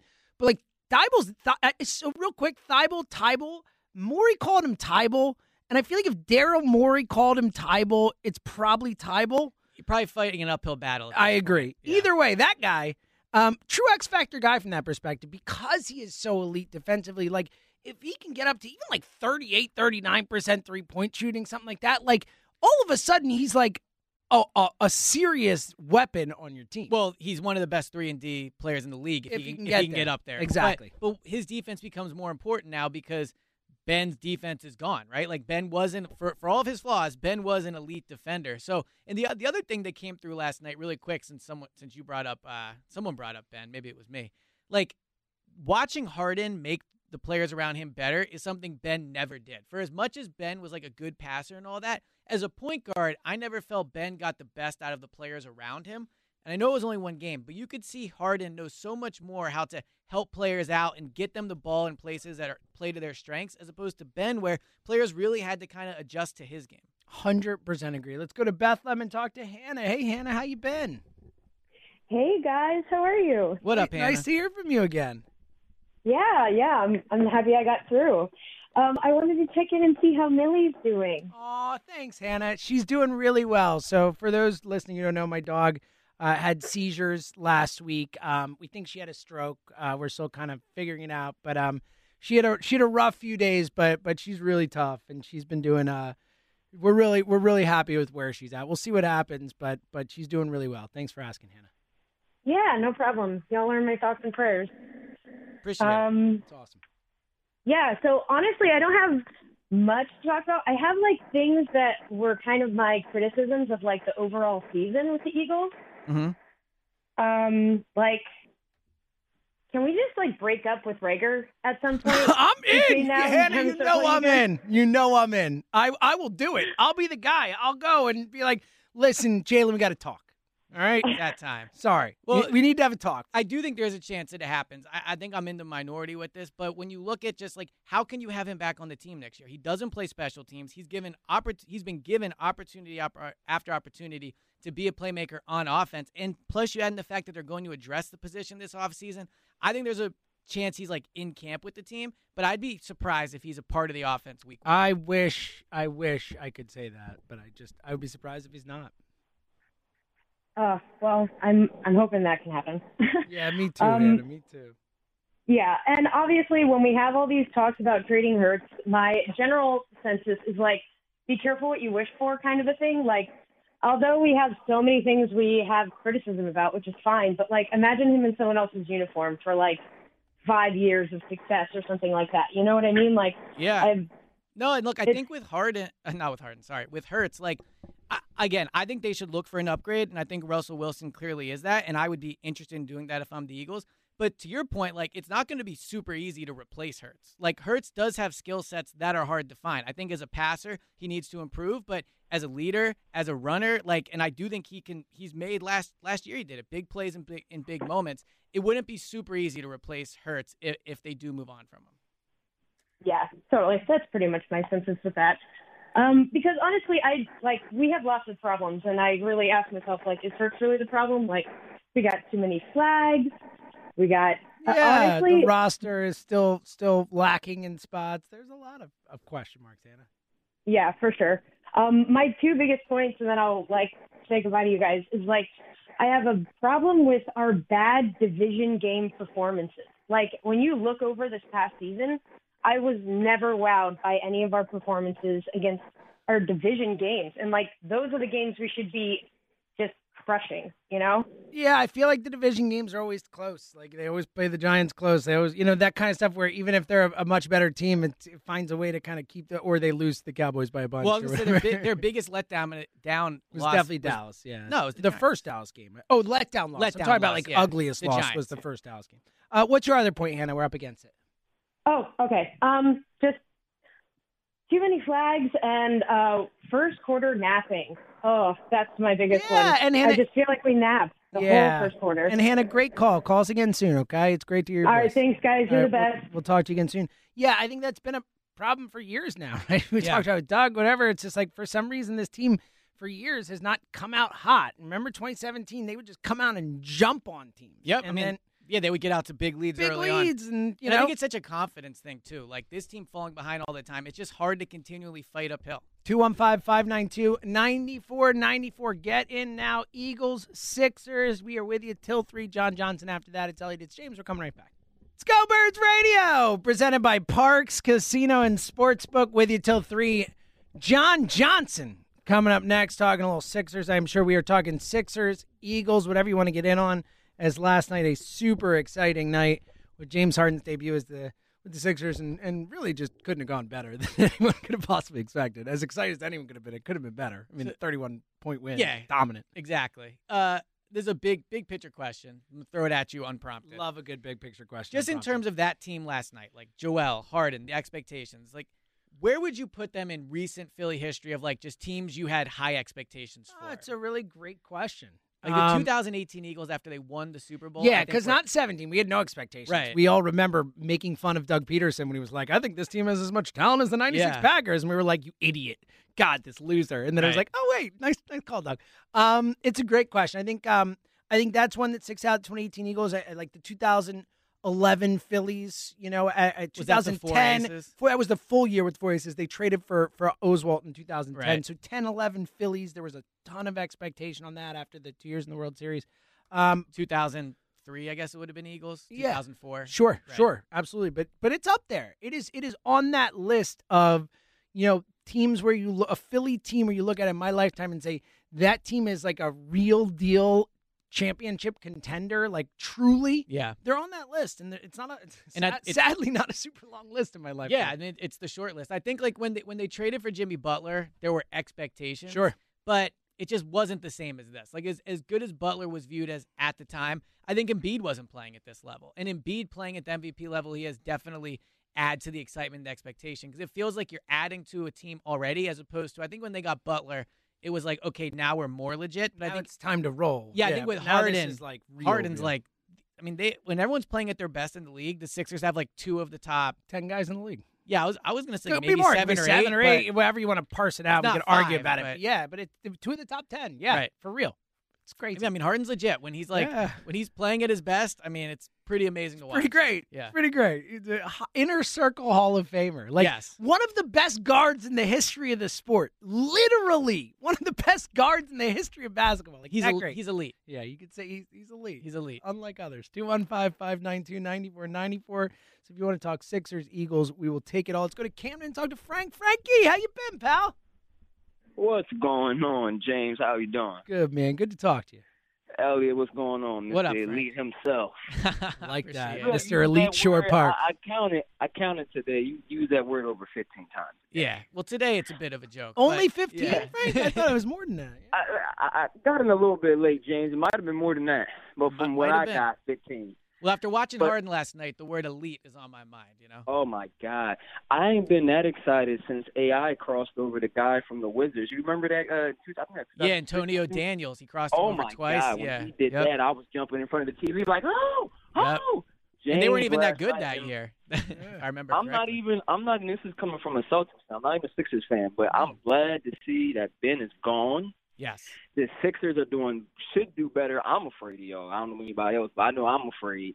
Besides the Bucks, man, you guys should get you know Eastern Conference Finals. That's I, where I, I'm at too, Frank. I think the Bucks are. I think the Bucks deserve to be the favorite of the Eastern Conference. They won the title last year. They Mm-hmm. brought the team back. Giannis is still one of the best players in the world, if not the best. You can make the argument he's the best player in the world. I think they deserve to be the favorite, but there's no one else I'm afraid of, honestly. And I know there are good teams in the East, but I think the Sixers should be expected to be right there with the Bucks, and I think they can beat them. rightfully, rightfully so, because that if if, if Harden and Embiid gets that pick and roll, and then Harden hits him with that step back, oh my God, dude! Yeah, And mean, it could be the best pick and roll in NBA. Yeah. Yeah. And, oh, and that Maxey guy, oh my God, how old is he? He's young, and he's like 21. flying. Oh my God, he was flying yesterday. No, like he was rocket. super impressive. I mean, I'm gonna let you guys go. It's a good show as always. You guys get me through the weekend while I'm at work. I appreciate Frank. you guys. Appreciate Just it, wanted to get that in there. What a pleasure, man. Call again soon. You know it's getting real when a Celtics fan calls. Oh, up to and say saying I'm happy for you good. guys. Yeah. This is great. Yeah. You know? Yeah, I love that. I'll take more of that. Let's go to Wilmington and talk to Jamie. Yo, Jamie. Hey guys, how are you? What up, Jamie? Um, so one thing I so for the Eagles, Calvin Ridley, isn't he kind Yeah. of on the on the trade market? I, I'm surprised that he, his name isn't being thrown around. I think they could throw, you know, even a second rounder. I would give up for for grabbing him. Oh yeah, I would definitely give up a second rounder. Um, and I think that'll heat up this week again with the combine, with everybody there, agents, teams. I think that'll start to heat up. But you're right in terms of like now he didn't play a lot of last year, which I think is why it's not viewed as a bigger deal. But And you know, because it was for mental health reasons and stuff, so we don't really know where his head is at, all that. There's a lot of question marks Right. surrounding Ridley. But I remember a year ago, me and James debating, and you were saying you thought Calvin Ridley I thought he was a top five receiver in the Yeah. league. Yeah, I love that dude. So if they can acquire him an for a second round guy, pick, right? I mean, that's a he is an- no-brainer. Yeah, he is an Alabama guy. I think he played with her. He played with Hurts. Yep, that is correct. Yeah, so uh, you know, you bring him in, and then DeVonta Smith. Uh, you know, you got that. Oh, finally. Crimson Tide North. Let's Well, do and, it. And Calvin, because of last year, he would be a bit of a question mark, but he checks the box of like, you know what he is when he's playing. Like he's a proven guy, and he's young. I mean, he could be a really good receiver for this team for the next like five, six years. So if you can give up a second round pick for him, I would absolutely do it in a heartbeat. Yeah, I feel like that. I I think that it, it is reasonable. I mean, uh, he obviously wants out of Atlanta. Yeah, I agree. Um, so I, I think I think that's something that I'm just surprised that it hasn't been floated around more often. Yeah, Jamie, good call. I think that's something that you'll hear more. To Elliot's point, like there really hasn't been anything right floated around. It's and and it's because free agency hasn't started yet. I think the combine, your start to Elliot's point, the reporters will be there, the agents will be there, the Yeah. general managers will be there. Stuff will start to leak, stories will start to happen, and then we'll lead into that free agency period, and it'll really, really get rolling. But look, I, you and I have both talked about it. We'd be ecstatic. And again, there are a lot of question marks. We don't know where his head is at, all that stuff, and and you know that's the stuff the Eagles would obviously need to do their due diligence on. Does he want to play football? All that type of stuff. Well, and but they- assuming they get the answers they would mm-hmm. want there, I mean, I think it's a, a no brainer guy to go after. Well, and also, you know, like Jalen knows him. Like Jalen Hurts played with him, right? So I think that- DeVonta does too. DeVonta does too. So I think the Eagles would be uniquely set up in that way to get a really good informed opinion of how Calvin feels about coming to play here. Yeah, it's a great point. Let's go to Allentown and talk to Leo. Leo, Hey guys, how are you? What up, Leo? Um, so I'll start with the Sixers because I mean last night that was I feel like pretty much all of Philly right now is on cloud nine. I mean Harden just complimented pretty much our entire team so well. Maxey went off with 27, Embiid looked like it was a lot easier for him to move around the court. I mean it's it's the team looks great. It's, it's very exciting. Yeah, I mean it's it's crazy to see how simply all the pieces just fell together with Harden. And I guess maybe I shouldn't say simply because Harden's elite skill trait skill set made that happen. But after so many years of having to watch Ben Simmons run the point, and you're like, this just obviously isn't working. He's not a point guard. He's not doing the things point guards are supposed to do. To watch like an elite level point guard get stepped in, you're right. I mean, Maxey looked unstoppable. Embiid, he had like the easiest 34 points we've probably ever seen him score. Like I didn't, it, he played good, obviously, but he wasn't like the normal dominant. didn't have self. to work for exactly. it the way he normally does. Yeah, it wasn't so- all on him the way it normally is. Yeah, and just a smile on his face was was great. To ah, and see, yeah. afterwards, the Instagram boy's like, "I can't believe this is my life with him Yeah. and Harden." Like it's all it's eh, it's it's really really exciting. Like that that was the point we were making at the beginning of the show. Leo is like. Like people should be excited about Yeah. this. Like there's been a lot of down times with the Sixers over the last 20 years, much less the last, you know, few years. Like it's it's time to really buy into this and get excited because this is real and it's going to be a fun ride. Yeah, I mean, my expectations are definitely high. I think the Bucks are a tough beat in the conference finals, but I, again, Harden's elite, Embiid is obviously elite, and the players that we're developing right now, I really, I mean, you have to tip your hat off to Morey for not getting rid of Thibault or Tybull or whatever his actual name is, and uh, Maxey too, because it's we have the pieces now, and I and I really like even our bench players. So I, I think that was a good job on his end. Yeah, Leo, great Um, points. What do you got on the Eagles? So yeah, I I personally think we need to give Jalen Hurts another year. One, because of cap space, we just we don't have the money right now, and I don't. I I, I want to see what we can get with the first round picks, and I, I do think Jalen Hurts has um, a lot of respect in the locker room and a lot of respect in the league. And to the last caller's point, if he gets along well with DeVonta, like maybe Calvin Ridley does come, and maybe he is ready to play. And I mean that's a lethal offense between Yeah. him, DeVonta Smith, potentially Sanders and Goedert. Like that's good. That's a really solid offense. Leo, fantastic call. Call us again. And, and I'm with you. And look, I do think that, you know, we've kind of gone back and forth with the quarterback thing and all that. But look, if they're going to give Hurts the year, which, you know, I've advocated for and all that, like, like give him weapons. Yeah. Put stuff around him. Let's really find out. Like, is he the guy or not? Like, there could be no excuses. If you go get Calvin Ridley, you got that offensive line, you've got DeVonta Goedert, the running game you have, like, there's no more excuses. It's it's go time. Well, and that's the interesting thing about Jalen Hurts because, like, if you're a free agent receiver, do you want to come play with the Eagles?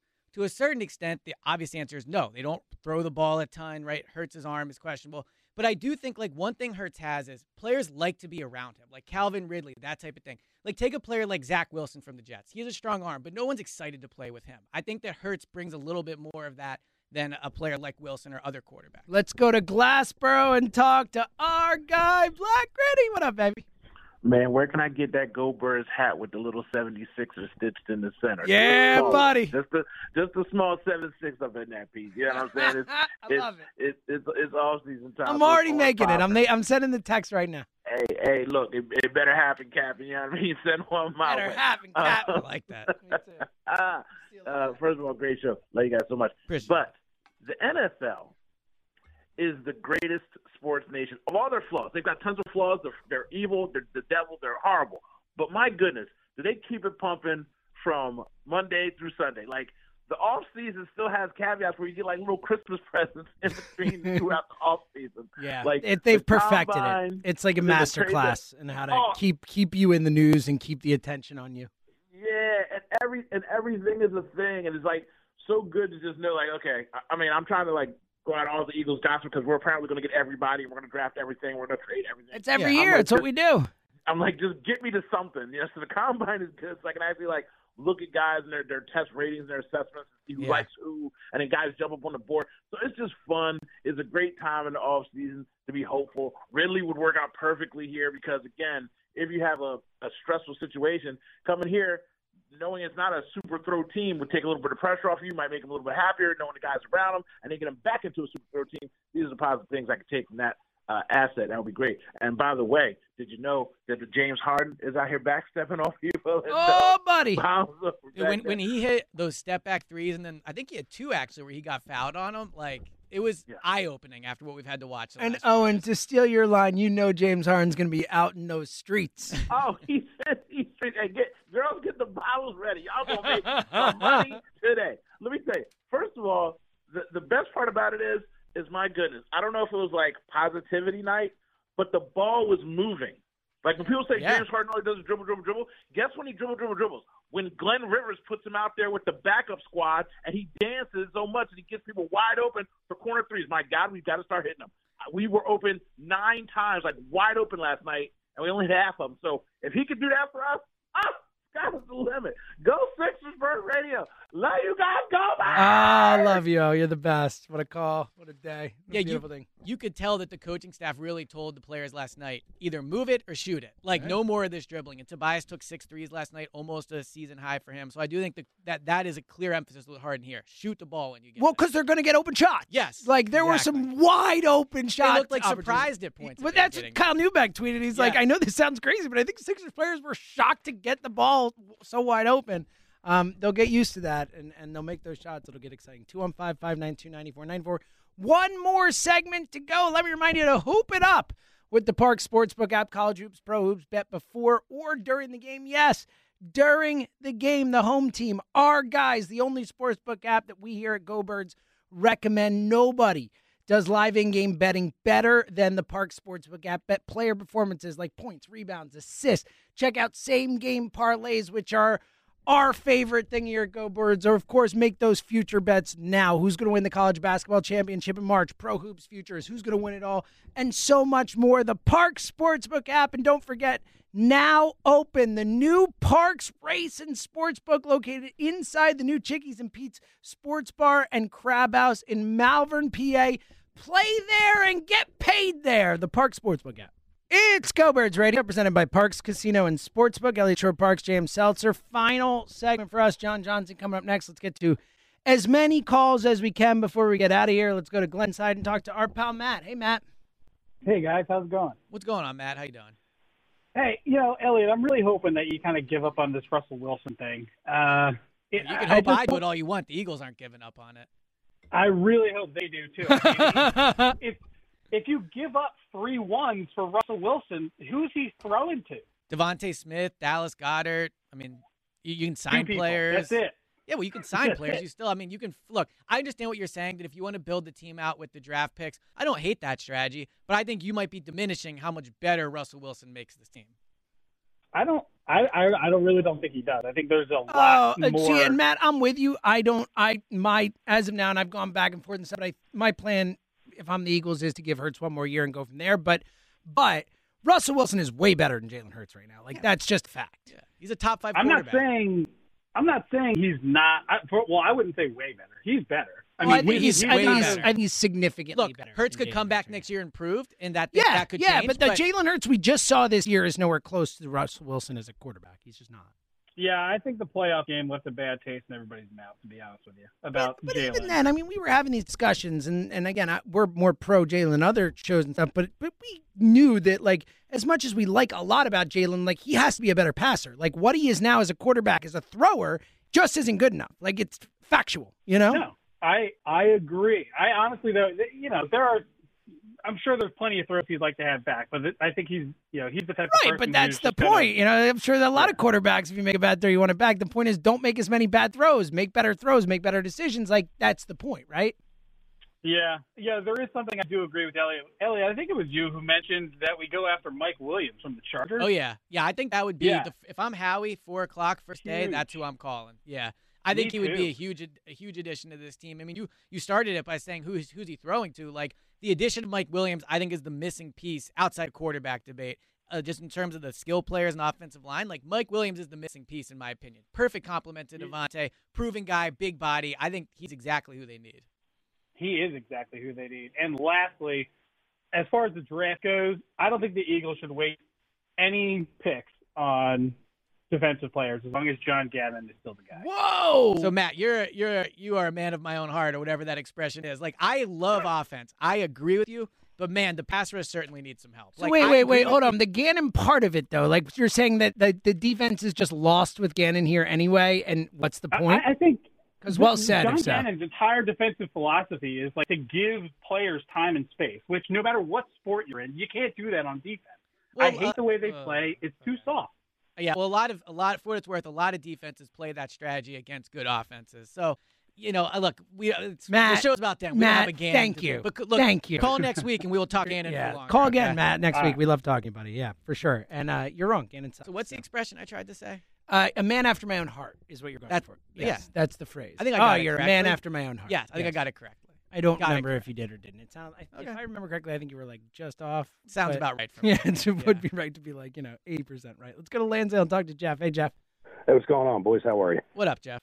Hey, back to what that uh, the young lady a couple callers ago was saying. I mean, as much as I'd like to get rid of Reagor for a free uh, blade sharpening on my lawnmower, um, that I might mean- be too much for Reagor. I don't know. you know. but he's he's going to cost more if you cut him against the cap. Well, than that's you, what if you Jeff. hold on to him. That's why I keep saying like to like Elliot and I have argued about this. Like I just, especially with Howie's history of of how he you know treasures his guys, his picks. Like I just don't see any way he's not on the team next But, year. So, Jeff, I, I, you're right, and you're right. He costs more to cut than he does to keep.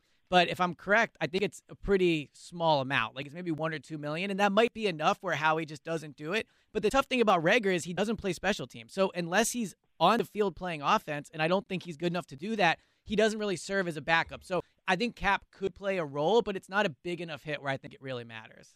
Yeah, and and a point and a point to Ben Simmons. Everyone keeps talking about how great of a defender he is, and I think didn't Kyrie drop like 35 on him one time, and then he never played against Kyrie again. And Trae Young averaged I think like 26 in the playoffs. Yeah. Yeah. like I, I I- think he's a completely overrated defenseman. I think he's a good of- defender. He's he's fine. Like he's a very I think he's a very good defender, He's very especially good for his size and all that. But like to your point, Jeff, like I think you win with offense in the NBA, like in most sports, and and Mm-hmm. good offense is always going to beat good defense. Harden's Uh, a way better offensive player than Ben is a defensive Exactly. player. It's a great and way to last put night it. was scary. Ah, Jeff, how much fun was that, buddy? Ah, All right, boys. what a pleasure. My man. Thanks for calling in, brother. Let's go. Let's get one more in here. Let's go to Swedesboro and talk to Jason. Yo, Jay. Hey, how you doing? What up, Jason? So I think this is the first time I've talked to Elliot. Oh, nice. Um, Happy to talk first, to you. Not the first time I've talked about Elliot though. I, don't, I don't agree. I don't agree with your take. That's a good my line man. right there. I That like is very good. Yeah. Um, I, I just want to talk real quick. Uh, I just want to touch on Harden, but I really want to talk Eagles. Uh, I love Harden already. I was so excited. Uh, Yeah. Joe Giglio talked about how he was in the like hope camp, not the belief camp. Now I was always in the belief camp. We're winning the tip. Every we're gonna win it this year. I love Harden. He's playing it phenomenal. He looks happy. Yeah, I agree with you. He's willing to play this role. And look, is- look, and we've heard him talk about it, you know, since he's been here and stuff like that. But you know, James Harden has done everything, and he's clearly a competitive guy. That you don't get to be one of the fifty or whatever he is greatest players of all time without having that to your game. But the only thing he hasn't done in the NBA is, is win a title. He's won an MVP. He's led the league in scoring. He's done all these things. He's just that, that's it. He's got one thing left. Go get the title, and I think he's excited to be here and be a part of it. And I, I really, I, I didn't understand the media talk about how he's he's not going to mesh with Embiid. It's too out. Now it, was- it was clear that Harden went to the Nets, and everybody talked about that too. But he willingly went and assisted everybody. He Totally. put up Totally. numbers. He just played Kyrie and KD and gave him good spacing. But that's not what I'm talking about. They were going to win the chip. I'm excited. What I want to talk about is uh is, is just the quarterback and free agency. Um, I want Calvin Ridley with all of my heart Yeah. because I love Calvin Ridley ever since I drafted him in my first year of fantasy and he put up 30 points four weeks in a row. I love Calvin Ridley. I want him Yep. so bad, and I want to see Hurts with weapons. That's all I want to see. I want to see one year where he's now been in an offense for more than a year. He's now able to fully get the entire playbook in his head. He's able to now focus on other things than memorizing the playbook and memorizing, you know, all his receivers' routes and all that. And get him a weapon. Get him a Mike Williams. Get him to go opposite of DeVonta. Get him a Calvin Ridley. You know, something other than a first-year receiver and a tight end who has a drop problem a little bit right now. Yeah. You know, Look, I first of all, the- uh, Jason, it sounds like me and you agree on a lot more than maybe. You know, you're always talking about. Yeah, my I know. You're like coming in I don't know if we're saying best things- friends already, but you know who knows. But like in terms of giving Hurt stuff, I agree. Like give him a Mike Williams, and they need that. But he did have an elite offensive line last year, a running game to lean on. He had DeVonta, he had Goedert. Like he had Yeah. stuff to work with last year. He was not completely barren on offense. I think the best point you made was give him another year in the offense, give him another year Yeah. to grow, give him another year with the same coaching staff. That's where I think the real improvements could be made. That's that's exactly where I think it's going to come from. Because listen, the kid's got like everybody talks about his work ethic and like obviously gets tiresome, but we I feel like his tangibles are downplayed like a lot. I really do. I think his durability is more of a concern than his tangibles because I feel like he's been playing with an injury. Well, especially as a runner, like whether we like it or not, like historically, running quarterbacks take more of a beating. It is what it is. Yeah. Ja- Jason, great call, man. Call us again. Talk to Elliot more. Yeah. You know? Talk to me, not about me. Or Exactly. talk about me. Unless you, know. want to say nice things. If you want to say nice things about Elliot, we're all for it. Yeah, I have feelings too. You do. I do. You do. Yeah. One of my intangibles. uh, all right. Uh, thank you to Dan Wilson. Phenomenal, phenomenal job producing the show behind the glass. Uh, thank you to every single person who called in, chatted it up with us. We literally could not do this show without you. Uh, have fun in Indy, buddy. week next week. Yeah. I'll be back so week Elliot is going to Indy. stories. Yes, our next show, Elliot will have just returned from Indy. We'll get the the lowdown on everything that happened in the combine, and we'll be. Uh, about a you know a week and a half away from free agency, Yeah, so which is crazy. Look ahead to that too. So so it'll be a big one next week. Uh, again, thank you to everyone who called, everyone who listened. Can't tell you how much we appreciate you. Like just the As best. always. Yes, as always. John Johnson's coming up next. Thanks for listening to another edition of Go Birds Radio right here on 94 WIP.